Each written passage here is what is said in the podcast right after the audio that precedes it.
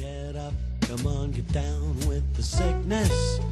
Get up, come on, get down with the sickness. Get up, come on, get down with the sickness. Open up your hate and let it flow into me. Get up, come on, get down with the sickness. Your mother gets... Yes, hello Joe. Hi. Hello. Hi, welcome to the Chronically Fully Sick podcast. Before we begin, on this, our 10th episode, we'd like to inform you that we are recording on the stolen lands of the Guana and Kulin Nations. Sovereignty was never ceded, and this was and always will be Aboriginal land. My name is Chloe Sargent, and I am a writer, an illustrator, a passionate noodle enthusiast, and a chronically fully sick chick. With me, as always, is my co-host, the stunningly gorgeous fellow sickie and OTT scallywag, Joanna Nilsson. I like rap scallion as well. Dirtbag. Yeah. Dirtbag. Dipshit. Dipshit. If you want to get updates on us and the Chronically Fully Sick podcast, you can do that on Twitter at Chronic Full Sick or Instagram at Chronically Fully Sick, or you can get in touch with us via our website, chronicallyfullysick.com. We do have a group on Facebook as well called Chronically Fully Sick, which is filled with lovely spoonies who chat about all things chronic illness. But we will be creating a more general page soon so we can keep the chronic illness advice and solidarity posts and the podcast-related posts sort of in separate places. So stay tuned on that one. You have some news that you were just telling me about, possible things that may help pains in the bod. So, yeah, I was really excited by this news. I think it kind of came out yesterday or the day before maybe. I can't remember. What's time anymore? Mm. So we've obviously had a long struggle with legalising marijuana, medicinal marijuana in Australia for a very, very long time, and it seems like there was sort of no end in sight. And a lot of our listeners will probably know that trying to get a prescription for CBD and all of that kind of thing is so many hoops to jump through, very expensive. Yeah, news came out yesterday that soon low-dose CBD will be available over the counter in Australia, which is seems really out of the blue to me, but apparently it's been in the works for a while, but maybe just not that widely reported. A lot of people, I think, have been working on it behind the scenes for a really long time. I know a lot of pollies in Victoria have been really pushing for it for a very long time too. So that's great news. Yeah. So as far as I can see, it's national, and it will be implemented from February the 1st, 2021. So oh my gosh, that's soon. That's so soon. So I was really quite amazed by that because, even I sort of mentioned it to my dad, who has a disc issue. One of his discs in his back is not in the right place from an injury. And I was like, you will be able to try it and that kind of thing. So a lot of different people with a lot of different issues are finally going to be able to, it'll be accessible to them. Mm. So obviously prices and stuff haven't come out though. So who knows about that yet, but we'll soon find out. Mm. I wish they would just make dechronic for legal, hey? Mm. Yeah, they... No comment. Quite far away. Considering it was... when was it? It was New Zealand had a vote on it. In the recent election. Not a public vote, in Parliament. Yeah, and it was like... it was like majority of New Zealanders... the New Zealand poly said no. And I was like, oh, well, if New Zealand's not going to do it, then we're bloody... a million years away from it. But it's so legal in America, and it's very powerful, and I mean people can tax it and earn a lot of money for the state or whatever. And it's also boosting the economy massively. The other thing to consider is probably why Australia doesn't want to mess with it is the implications for people in jail and drug charges. Totally, yeah. But there's so many of those in America as well, and I find that amazing. The prison industrial complex is a little bit more powerful over there, I think. But, how can you be in jail for a marijuana charge when it's become legal in your state? It just doesn't make sense. And, of course, it's, majority men of colour that experience this as well. So that sucks. Anyway, America legalise it. Broken. Yeah. Anyway, America's fucked and legalise it. Yes.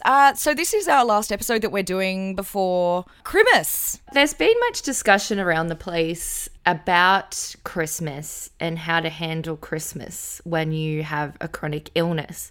Now, as we both know, it can be pretty orcs at you know, various social occasions throughout the year, and the end of the year tends to squish all these social occasions together and really whoop us in the butt about things to do with pacing eating the wrong thing and forgetting to take your medication on time because you've drunk too much Prosecco. Yeah. Damn that Prosecco. It always gets me. So we thought we would come through for yous with some not just tips on how to handle Christmas or Hanukkah or just the get-togethers that you're obliged to go to if you're a sickie, and also perhaps some sickie gift ideas that we thought of, and hopefully people that like us will listen to this and also buy us things.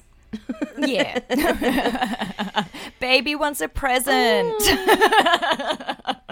Yeah, we're going to go into some general tips about how to deal with the, you know, silly season and that kind of thing. You know, it's a very much as I do as I say, not as I do kind of situation. I know. Because I have not followed them. Like, we are the worst people to be giving you these tips because, like, oh boy. Okay, so maybe just like learn from our mistakes that we still continue making. My first two tips are so ridiculous. I've written heading, managing Christmas. And the first point is, I'm not dealing with it. I feel like I'm going to die. Yeah, my first point was, disclaimer, don't.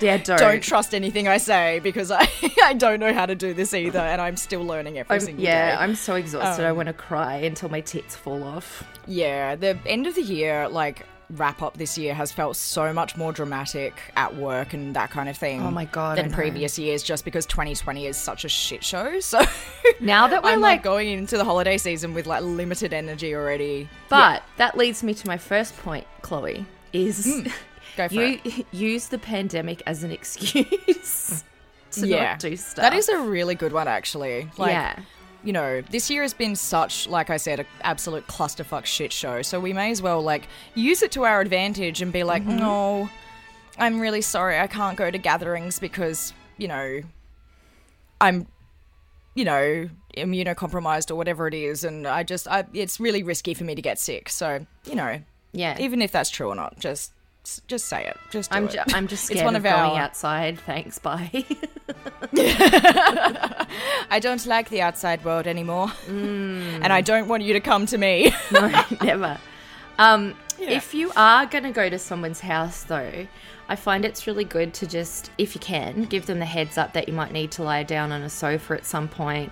Sometimes I'll just go and lie down on a sofa at my aunt's house with, you know, a bit of wine and sort of hold court from there. Lying down. Yeah. I also would recommend taking an advocate with you or something. I don't know a better word. Oh, no, I should stop drinking when I do this. I've forgotten all the words and I'm burping audibly. I know. My microphone. Brief a family member. So get someone that knows what's up to maybe field questions if you need to go lay down, or some member of the family starts telling you look unwell, maybe they can cut in on things for you and save you the effort of trying to explain stuff. However, that said, I never explain anything. No one ever understands what fibromyalgia is, and I can't be bothered telling them. So I usually just say I've hurt my back doing something, traveling there wore me out, or I slept funny. I think when if someone asks me anything about my health or it comes up in conversation, I don't know how, but if it does, I think I just keep things extremely general. And so I'm just like, oh, I have this thing that makes me tired all the time, so I just have to go lie down. And I think that was a big learning curve for me, learning that I could just go have a nap in the middle of Christmas Day if I wanted to. Like, totally. Nothing's going to happen if I do that. People get drunk. We always have it at my house. Yeah. We always have Christmas at our house, like my mum and dad's house. And so because we're the hosts, we're running around cooking and getting people drinks and all of that kind of stuff. And so it's just kind of like, it's exhausting. And yeah, one year I was just like, I'm going to go fucking lie down. And I did. And then when I came back out, it was all, everything was all the same and it was all fine. Nothing was on fire. Chloe, that was a massive learning curve for me. Make your dog be a butler. Oh, she would be so cute as a butler with a little tie. Yeah. Oh, ooh, and a little plate on her back. Yeah, she's just giving canapes to people. That would be very cute. It'll pop it. Oh. It would be. Maybe I will. I'll train her to do that. But there's something... No, she hates people more than I do. There's something to that, though. Like, I've kind of just learnt to be kind of cavalier about it and just be like, it's different at a work function or something. Oh, totally. My tip for that is arrive early and leave early if you've got a work thing. Regardless, though, be cavalier about it. If you need a back massager, bring a back massager. Just do it. If people ask you questions, just go, yeah, my back hurts. But I do recognise that it does take a lot of confidence to do that. I remember the first time I went somewhere with my my cane, and that was like, it felt like such a big, big moment being somewhere public with a walking stick, like a mobility aid. And so I, completely recognise that, like, we can say, just be cavalier about it. And that is a massive hill to go over, but please trust us when we say that it is possible and you will get there. So we're pushing you up and over that hill and over that cliff, baby. Yes, we are here to hold your hand over that hill. Yeah, so I think it's the pacing yourself on Christmas Day and like holiday parties and stuff like that, it is incredibly hard. And I think one of the most important things is just be easy on yourself and realize that you're going to make mistakes. Like, don't beat yourself up because you've caused yourself a flare, like, you know, because you've done too much and that kind of thing. All of this is a learning curve, and unfortunately the nature of chronic illness means that we're learning every single day. Our illness evolves, you know, there's all these different things that are happening all the time with our bodies. So, yeah, don't beat yourself up if you do go over your limits, because we've all done it and there's always another year to give it another go, okay? So... be kind to yourself, I think, is the number one silly season tip. And also realize that you don't have to do everything. It's fine. Yes. You can say no to things, and that's okay. And wear a festive moo-moo. They're quite comfortable. Where does one get a festive moo-moo, Jo? I don't know. Like a sack. Just a colourful sack. I've got one that I... Just make one. Yeah, sure. Yeah. Just be comfortable. Wearing something comfortable as well. Like, I used to get dressed up for Christmas, and then one year I was like, I'm not going to wear shoes. I'm just not, because I don't feel like I should. And it was so much more comfortable. And my legs didn't ache the next day. Well, they did, but not because I was wearing high heels the day before. Yeah. Wear an Adidas tracksuit with the crotch eaten out of it by the dog. You know, it's fine. That's such a specific example from Joe. It's so specific. Maybe someone should buy me a new Adidas tracksuit for Christmas. Speaking of Christmas gifts. So Joe's number one is an Adidas tracksuit that doesn't have the crotch eaten out by dogs. So that's weird. But we do have some more general Christmas gift ideas for yourself, or the spoonie in your life, or, you know, or the spoonie gift, or the gift tips, the sick person you hope to be. Yeah, dress for the job you want.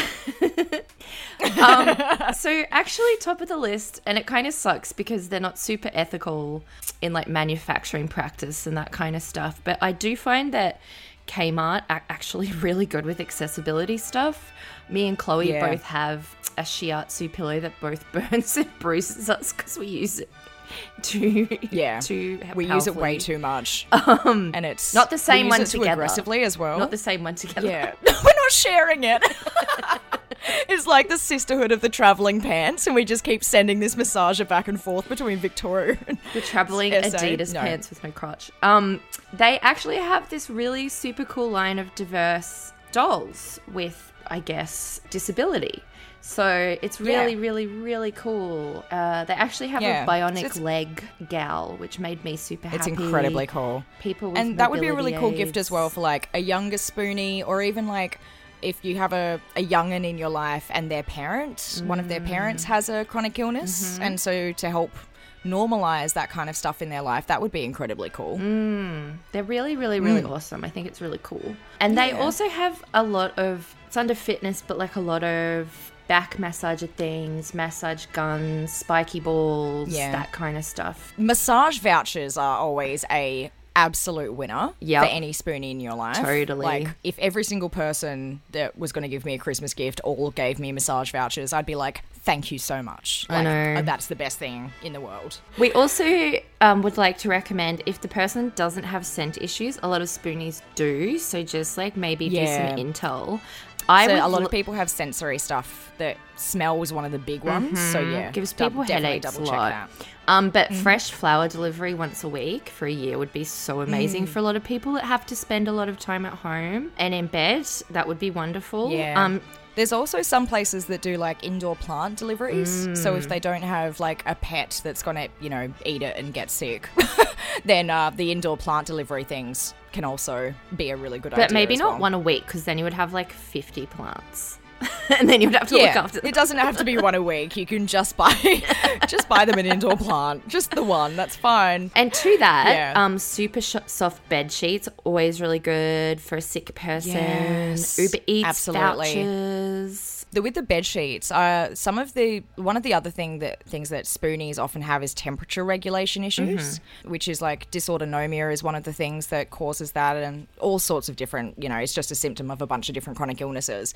But there are bed sheets that help with temperature regulation that are made out of bamboo and that kind of thing. So, you know, even if they're too expensive for you to get just yourself, maybe like a voucher to put towards that kind of thing would be a really cute idea. Like, I would love that, because when I got them, they were completely life-changing for me. I have such bad temperature regulation that it was like mind-blowing when I got these sheets. Awesome. I was like, oh, you don't have to wake up sweaty 4 times a night. That's great. Oh man, I just thought I was going through early menopause, but I might just have the wrong sheets. Yeah, honestly, like, I thought that was a thing for me as well. I thought that I was getting like menopause symptoms as part of my like periods and stuff.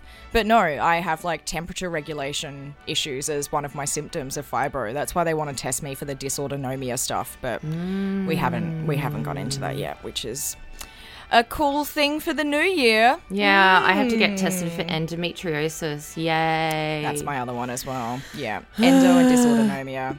Yaha, woohoo. Oh. We love things to look forward to in the new year. New year, new us. Whee. I did say the last frontier, which would be a stable table. I just can't get there, you know, like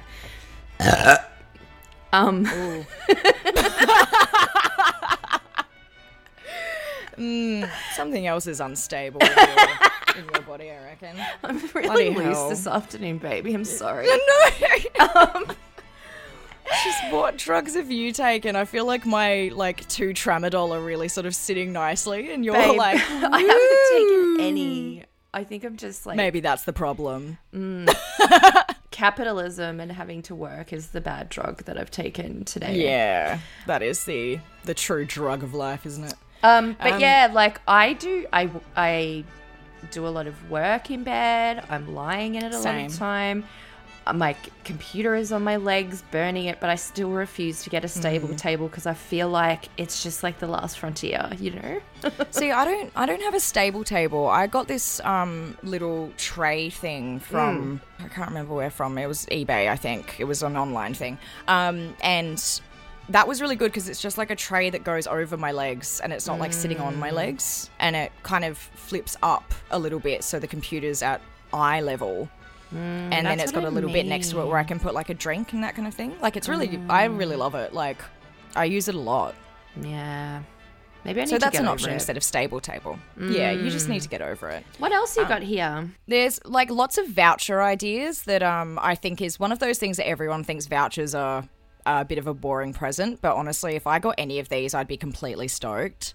So there's like, you could get Uber Eats vouchers because if you know any spoonie, trust me, everyone knows that there will be days where even the simplest of meal is way too hard and you just need to order some food. So, like, to get you through the day. So an Uber Eats voucher is amazing idea. Bellissimo, amore. Or I thought that a really good one is like a Chemist Warehouse /Priceline voucher, because it could save them on a week where they don't have a lot of income to buy meds and that kind of stuff.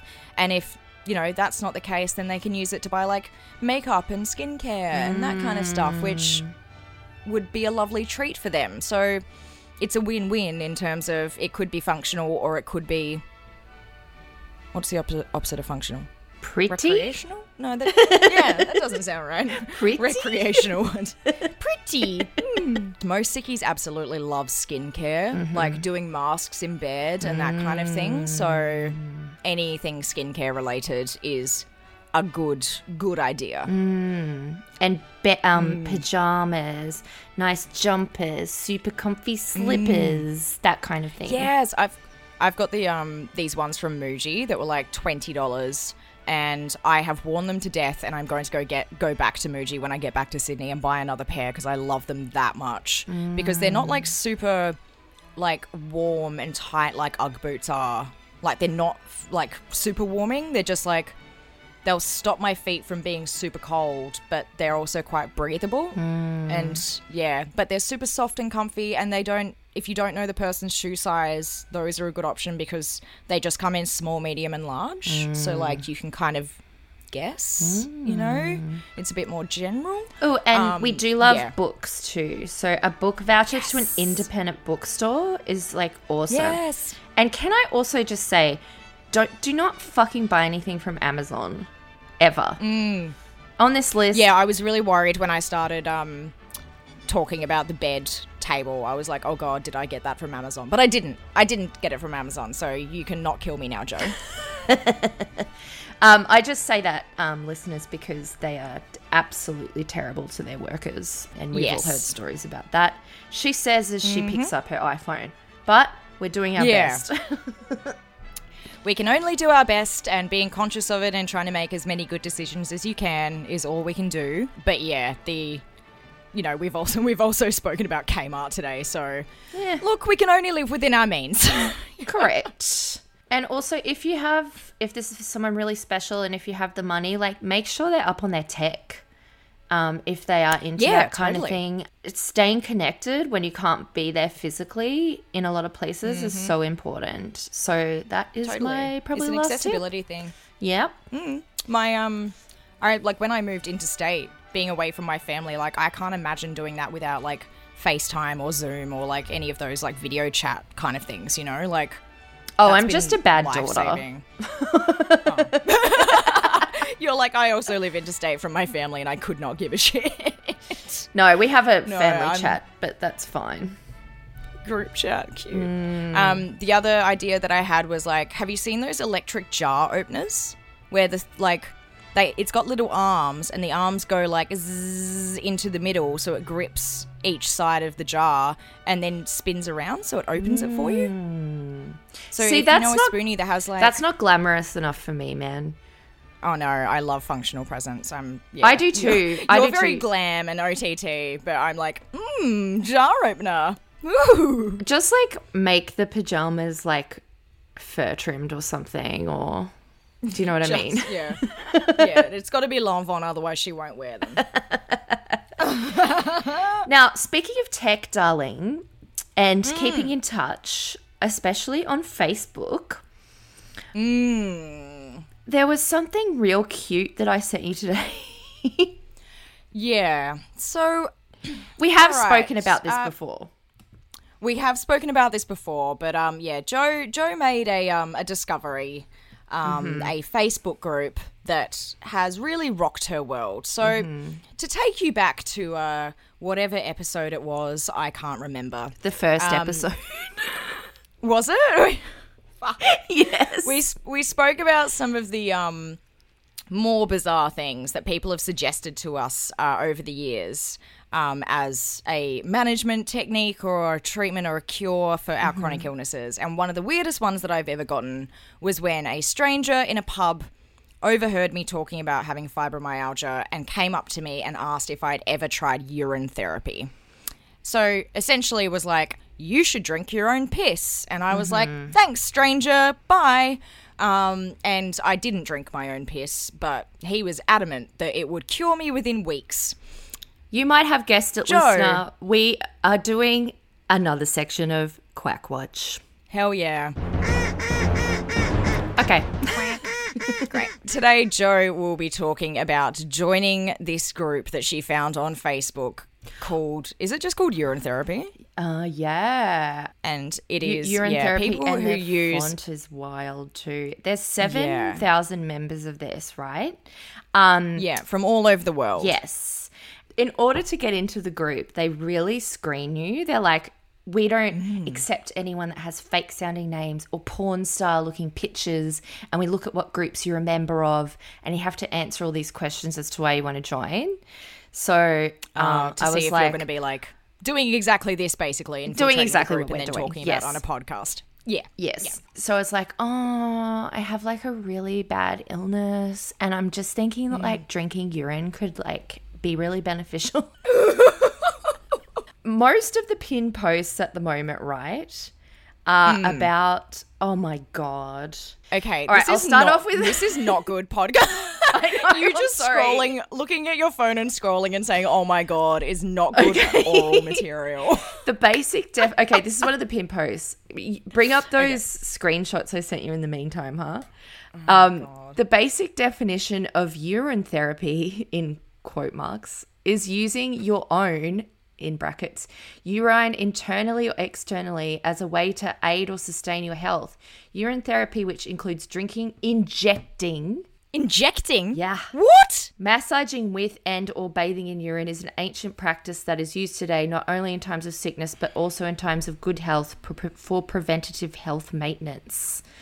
They're saying that it can cure anything from a throat ache. A throat ache? That's not a word I've never heard before. To tuberculosis, which people don't get anymore. It's not the 1800s. To asthma. Do people still get TB? I don't know. TB's been eradicated, hasn't it? I don't know. Actually, I don't know. I think you fix it with antibiotics, like science, you know? Oh, yeah. Oh, yeah. I've heard that whole thing. Yeah. That old chestnut. Yes. To major skin problems such as eczema, psoriasis, and even skin cancer. Now... I don't need to tell you, listeners, that none of this is true. Yeah. We're all very smart and have our wits about us here. Now, but yeah, these people, some of them go to the extent of claiming that it can cure cancer, which if you listen to our last episode, we had a very an angry little vent about people that try to sell these just bullshit things. I would call it an extensive rant, calling them fascists and Nazis, basically. Yeah, we did, and that was fun, Chloe. But yeah, they say that it cures cancer, apparently. So fuck them. Don't you think it's really ironic that you started off in the womb surrounded by your own urine and went through life thinking urine was a waste product of your body, and now you've come full circle looking for the holy grail of medical miracles? Well, we are. Our arms are open and ready to help you. Oh wow. The babies don't float in urine in the womb. No, I don't know a lot about pregnancy and babies, that doesn't sound right to me.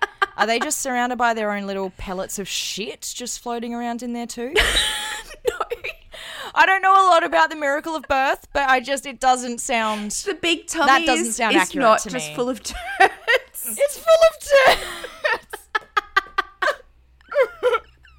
I don't know. Oh, my God. And now, okay, you shit yourself when you're giving birth, so I don't. Nothing surprises me about this process anymore. Okay, you need to join this group and start drinking your own fresh urine, not aged urine, as people have been doing in this group. Yeah, that's a different thing, right? They're being lectured about, and you might want to save yourself the time and stop posting anything about urine therapy curing COVID-19 because Facebook will just remove it. So that's a little tip for you there. Little hot tip. Don't talk about your piss curing your coronavirus because Facebook will boot you. Yeah, but they seem to have no problem with someone posting a gigantic spa full of piss. Yes, I've seen that one. The spa full of piss, and it asks how many of my friends and like how much of my piss and my friend's piss would it take to fill up my spa so I can bathe in it?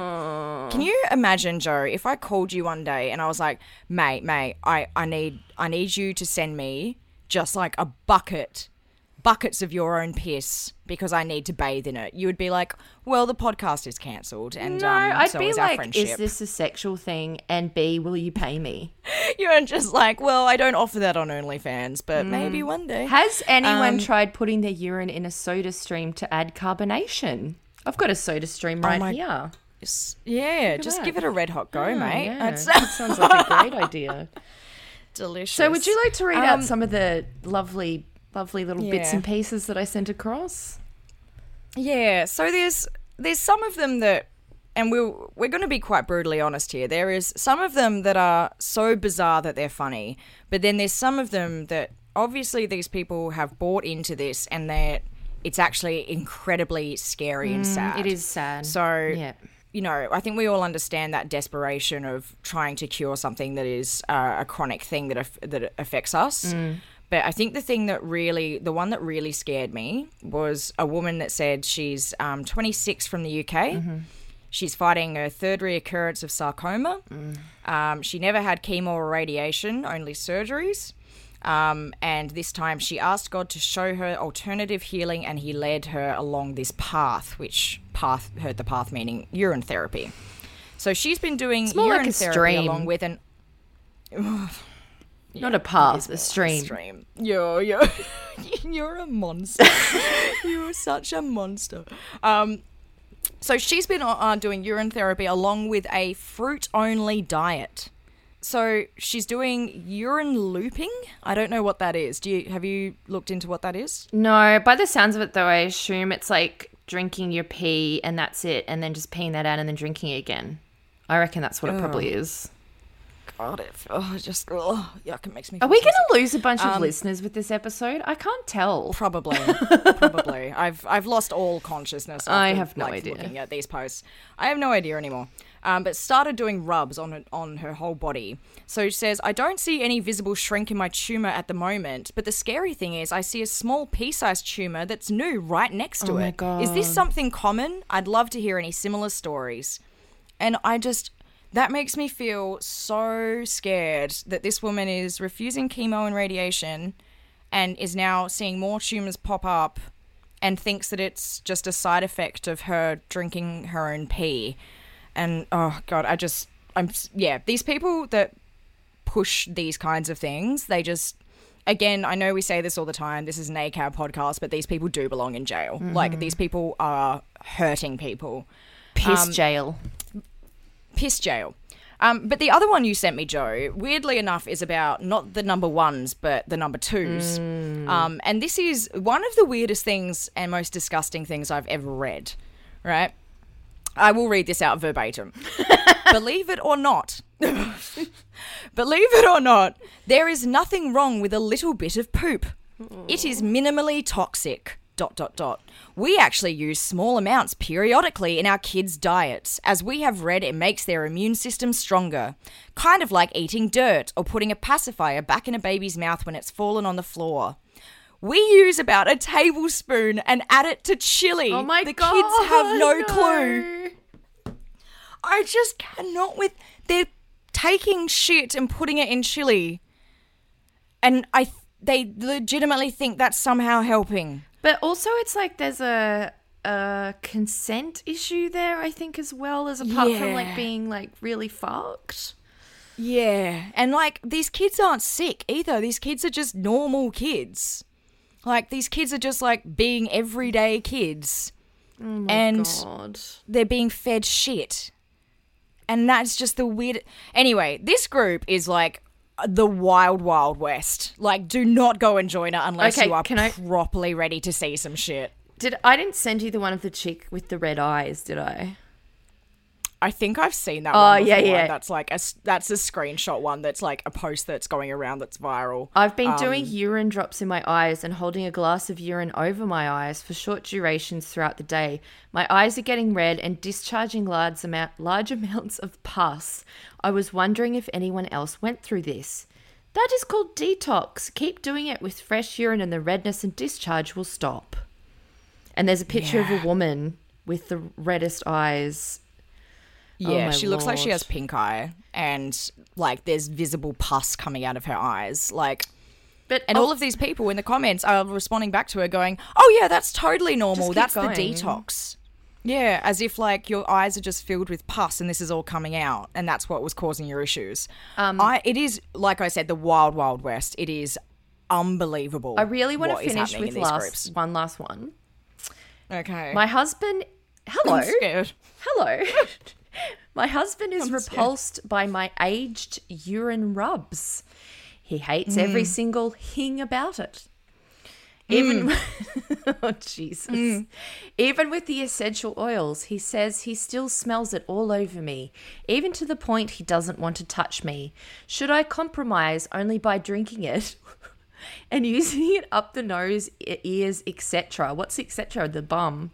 Wait, they snort it as well? Yeah. Oh, my God. I have literally tried everything to get rid of the smell. He even says the jars look like dead waste. Please, I need some help. The response. Oh, my. I will give you the same advice I gave blank, who is now a member of this group too, when his husband was complaining about AU. I assume that's not Australia. Aged urine. Leave him. Yeah. Leave him. Oh, of course that's the advice. Leave him. Because it's not complete. There are other fish in the sea, and had he never left, we would have never began our journey together, united by urine. Oh. Aged urine rubs with a partner are electrifying spiritually. Oh my God. Oh my God. Oh my God. So they're like, they're using it. Crying. This is. It's really weird being speechless when you're recording a podcast. Like I don't know what to do. Should I just move on to next segment? Some people are into pee play as like a sexual thing, and there is absolutely no kink shaming on this podcast. That's totally fine. Who writes about saying that it's like a medical treatment that is electrifying spiritually just is the weirdest. I just have no words for that. I think you're just into golden showers, my friends. Yeah. Just be cool with admitting that. Yeah, that's okay. You're into pee play. Don't tell everyone about it. It's fine. Just piss on your husband in the shower. That's fine. Just piss on your husband in the shower and leave everyone in peace. Yeah, stop posting about it on Facebook as if it's a medical treatment. That's so weird. I know. So, oh my God. If anyone has any questions, I'll be happy to go back in and do a more investigation.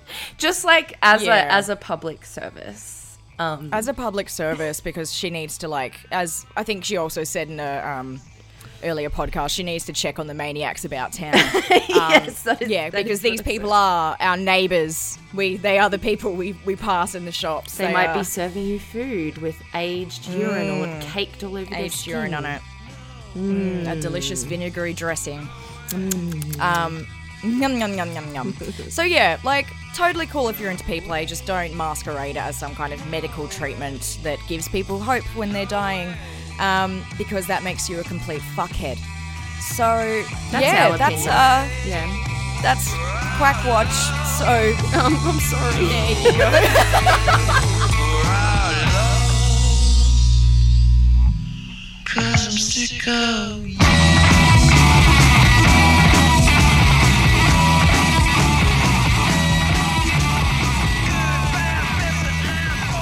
And we're back.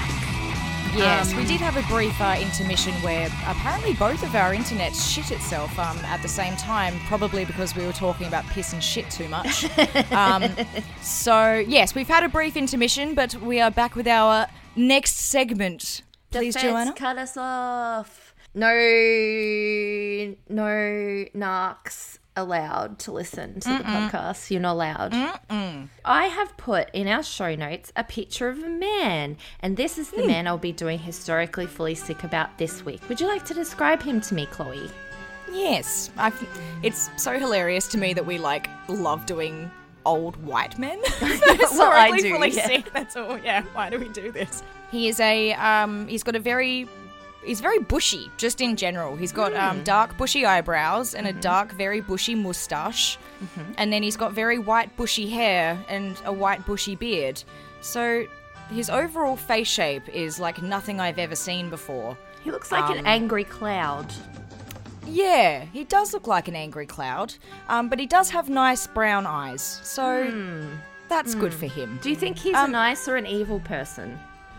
I don't know. I always get tricked by historical photos because I'm like, you look all right. And they're like, no, that's, a war criminal. So, I'm not going to guess because I don't want to have that on the record. And, if I ever go for politics one day, it'd be dug up by the Herald Sun, like some people we know.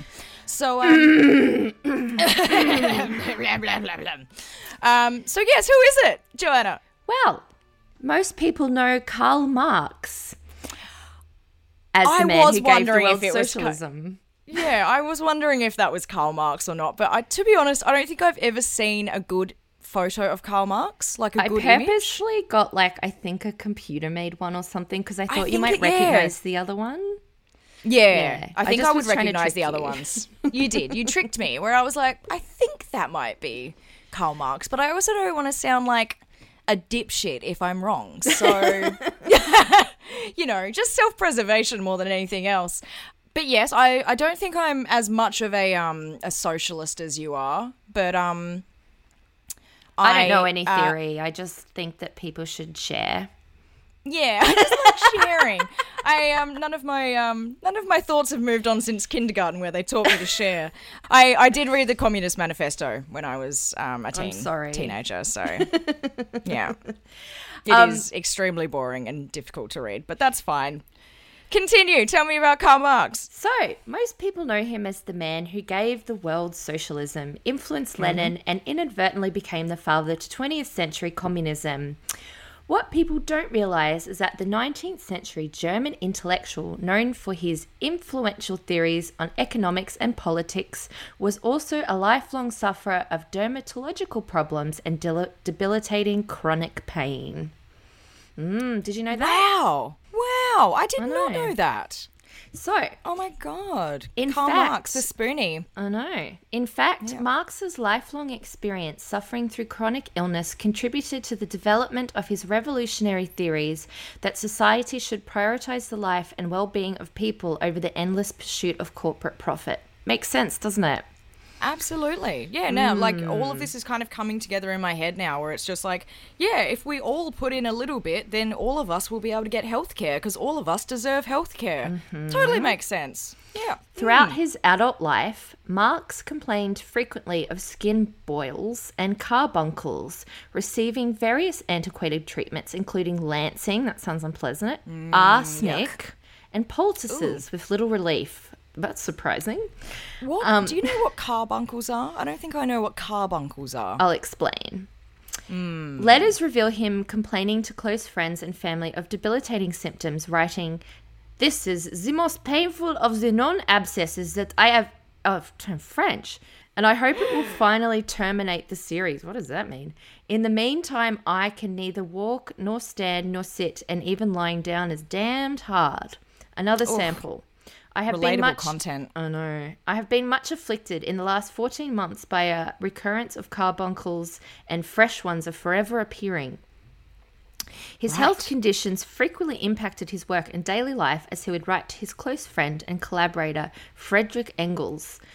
"I'd have written before now, but for some 12 days I've been strictly forbidden all reading, writing, or smoking," he wrote. "I had some kind of inflammation of the eye.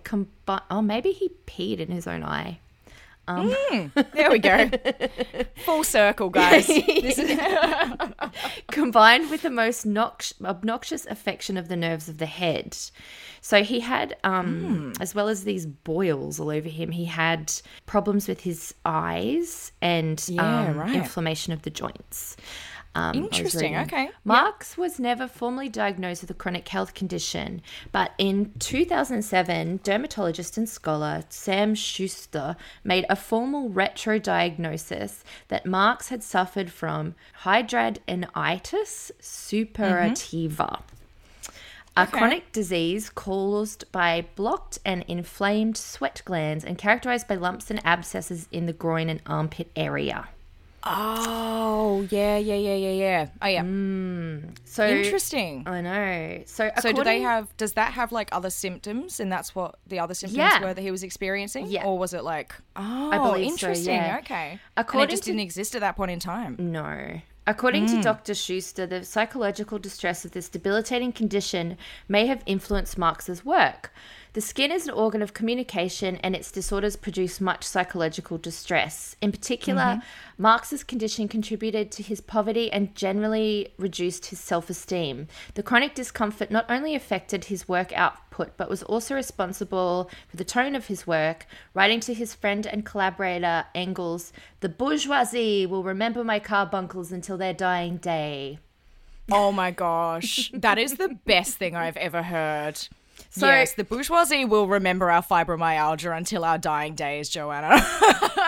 A subsequent commentary written by another doctor says because skin diseases have strong psychosocial effects, they may therefore significantly contribute to his perception of social relations and in consequence of society. By requiring more medical services and sick days in a wage-based society, Marx's chronic illness led him to into poverty and consequently an unflagging belief in concepts like the social safety net. So in the end, it makes sense. Yeah. So in summary, it kind of says like in the end, Marx's views on capitalism may stem less from the psychological side effects of his illness and more from his particular vantage point as a chronically ill person who unduly suffered poverty as a result of the society he lived in. Capital is reckless of the health or length of life of the labourer, unless under compulsion from society, he famously wrote. Personal health circumstances granted Marx unique insight into the failures and shortcomings of the existing social system, which he then leveraged into a social philosophy that took the entire world by storm. It's a profound reminder, chronically ill people are not mere victims of their illness or their bodies, but instead valuable members of society with distinct and necessary insights, and they can change the world.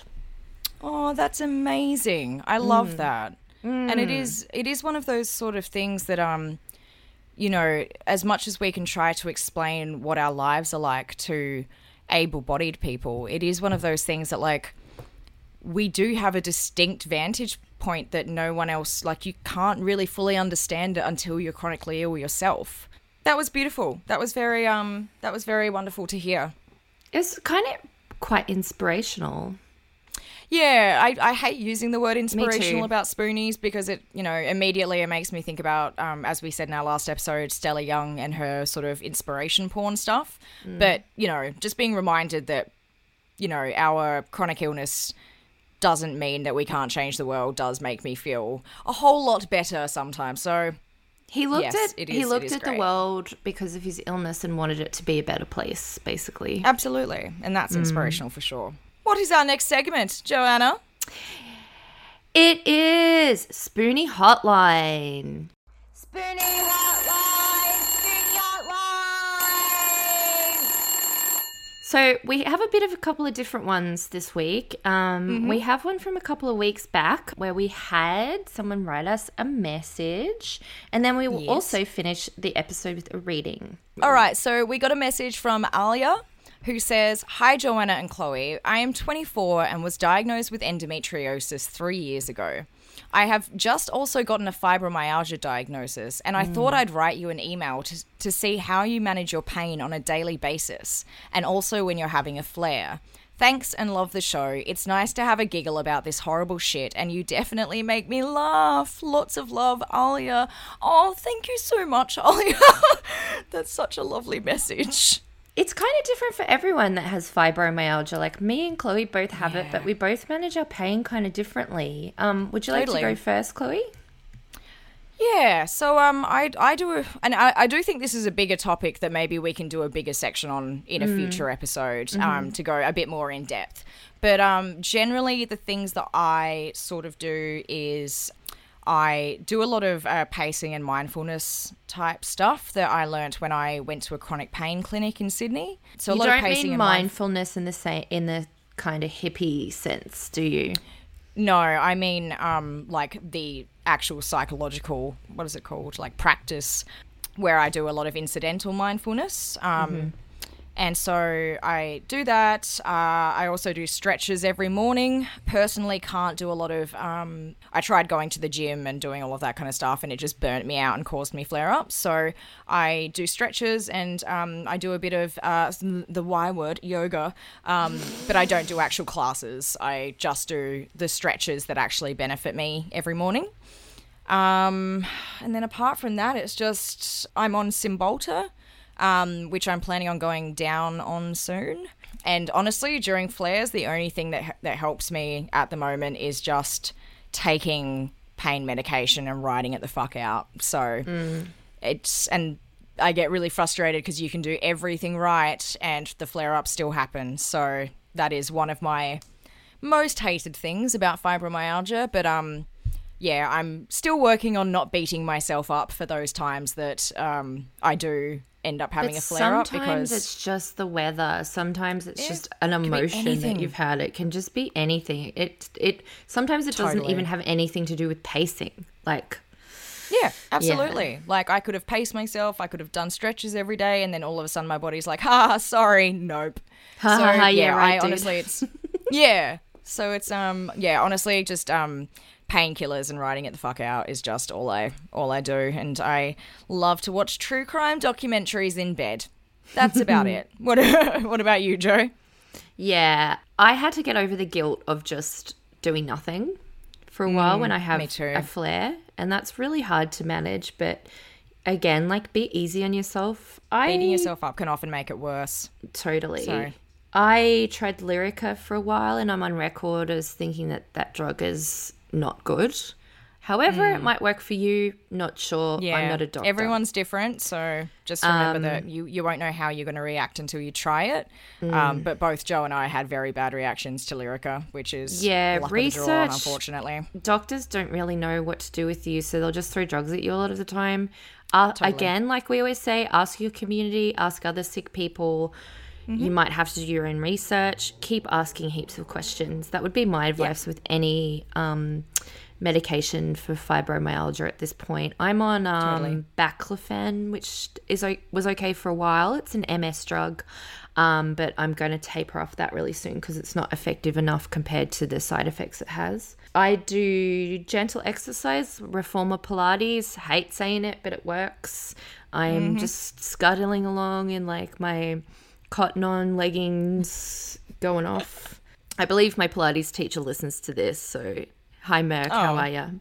Hi. She's a chronically fully sick gal as well. Oh, good.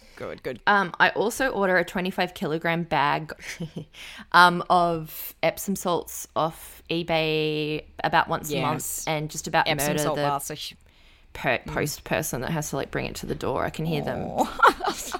Every time they do it. Epsom salt baths are I love Epsom salt baths. They're so helpful. Valium, if you can get it. I usually just try and sleep through a flare.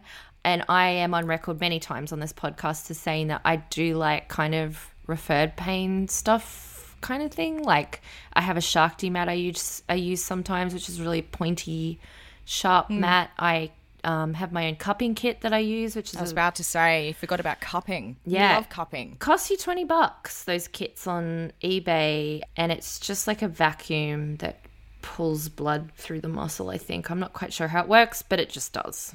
So it's $20, give it a go. Might be good for you, might be terrible, I'm not sure.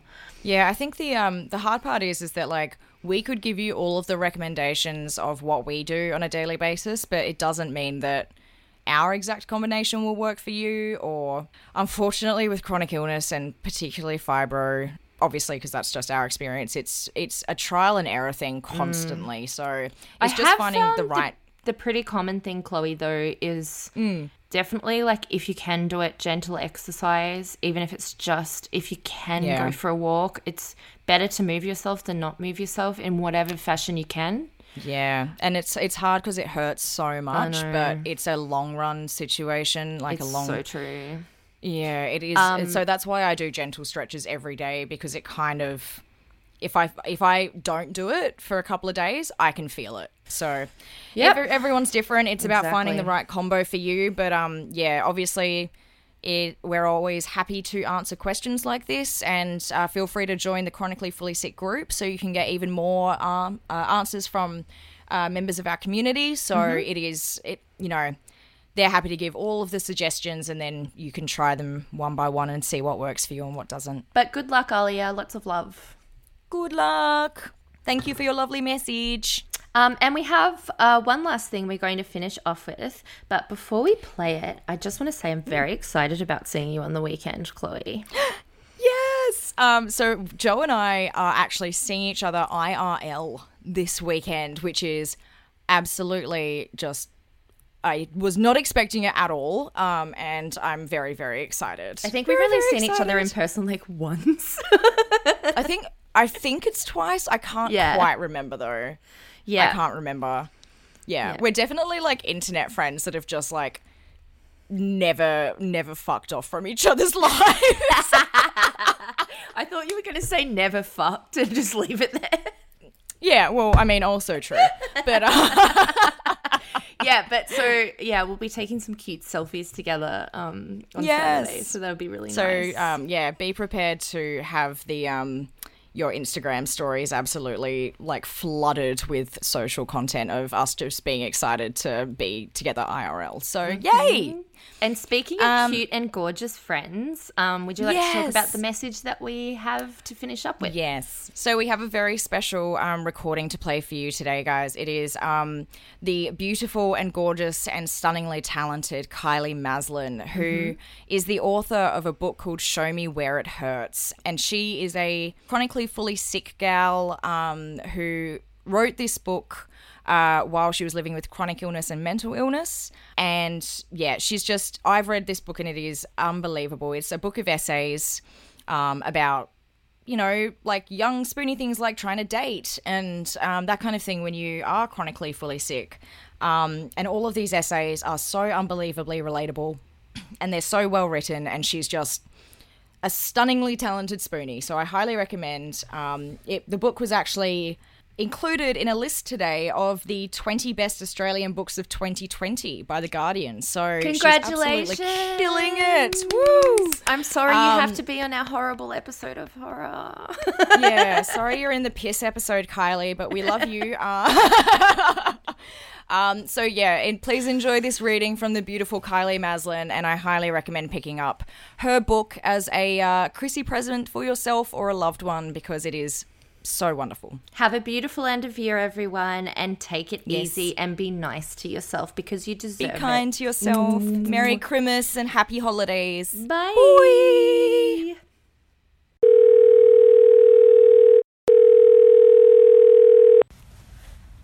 Hi, my name's Kylie Maslin. I'm a writer, critic and author living in Adelaide on Guana country. The lovely Joe and Chloe have asked me to read a little bit from my book, which is called Show Me Where It Hurts, Living with Invisible Illness. And it's a collection of essays where I talk about my lived experience with chronic illness, chronic pain and mental illness. And it uses a lot of pop culture to try and explain what those experiences look like and feel like for people who haven't had those experiences themselves and want to understand a bit better. Because I'm recording this on Monday morning and I'm quite bleary-eyed, I thought I would read about sex from the dating chapter. I think this is the bit that I have had a lot of feedback from people who find it. There's that brain fog. Who find it, who see themselves in experiences like this. I opened myself up to dating one app at a time. When I feel like I'm in a good place, when I feel like my health is stable enough for me to cope with sex, heartbreak, or simply leaving the house. I matched with someone who loved football and who had a cute dog. It was definitely a date that was going to end in sex, so long as we both wanted it to. The chemistry was there from early on. I was nervous because it would be my first time since surgery, but something about the relative anonymity made it easier. I was relaxed, we took our time, then I felt a pop and a rush. At first I thought I was coming from a different position. I didn't feel right, but I didn't want to stop, and he didn't say anything. Afterwards we stayed in bed and watched a football replay for a while. I asked him for a tissue to wipe up, and when I pulled it away it was soaked in blood. There wasn't any blood on the sheet, so I playfully cleaned off his dick and made some crude joke that I no longer remember.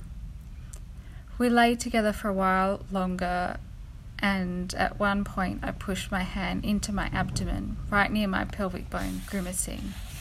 He said, "That looks like ovarian pain." Shocked, I said, "What are you, a doctor?" "I understand what basic anatomy is," he replied. I've made this movement after sex many times before, and the rare line of questioning ends when I quickly say I'm fine.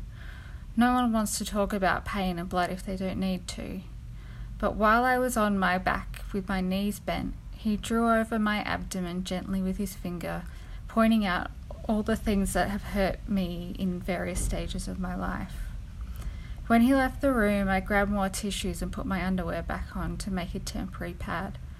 We fumbled around with each other's bodies a little, and when his hands moved down, I tensed up and said, "No, I'm done for the night." He left it at that. When the game finished, I left. The pain was intense by the time I got home, and I debated going to hospital. Instead, I stayed awake and racked with pain, messaging a friend on the other side of the world while my quiet suburban surrounds slept, waiting for painkillers to knock me out. A few days later, I saw my GP and told her what had happened. She gave me a pap smear and wrote a referral for an ultrasound. I would need to drink a full litre of water before the test, so my bladder would be at full. It was probably nothing serious, but this had definitely only happened to me once, yes? Had we used a condom? Did I also need an STI check? He said he wanted to meet me again, and we arranged to have dinner together a week later. He cancelled at the last minute, and the next day he said he wasn't ready to date anyone right now. I wanted to say, "Who said anything about dating?" But instead I said nothing. At the clinic, the ultrasound technician said that once the external part of the test was done, I would be able to empty my bladder, and then they would do the internal test. Did I know what that entails? "Yes," I said. "You've had one before?" she said. "I have endometriosis." "Oh," she said. The ultrasound was clear, but the pap smear came back with an abnormality. I was given a referral to see a gynecologist for a colposcopy. My GP explained the procedure as being like a pap smear on steroids. "But don't worry, they'll just do it in the chair, you won't need an anaesthetic." A long deep breath later, though, there was the talk of the possibility of cervical cancer. She said it could have just been the cyst exploding, dislodged from the sexual activity. Just, I thought. I remembered the violent rush. My body was finding new ways to punish me. Months later, I was given the all clear. That one night, that one flaky boy with a cute dog, that one cyst had cost me hundreds of dollars and hours of my life, and he knew nothing.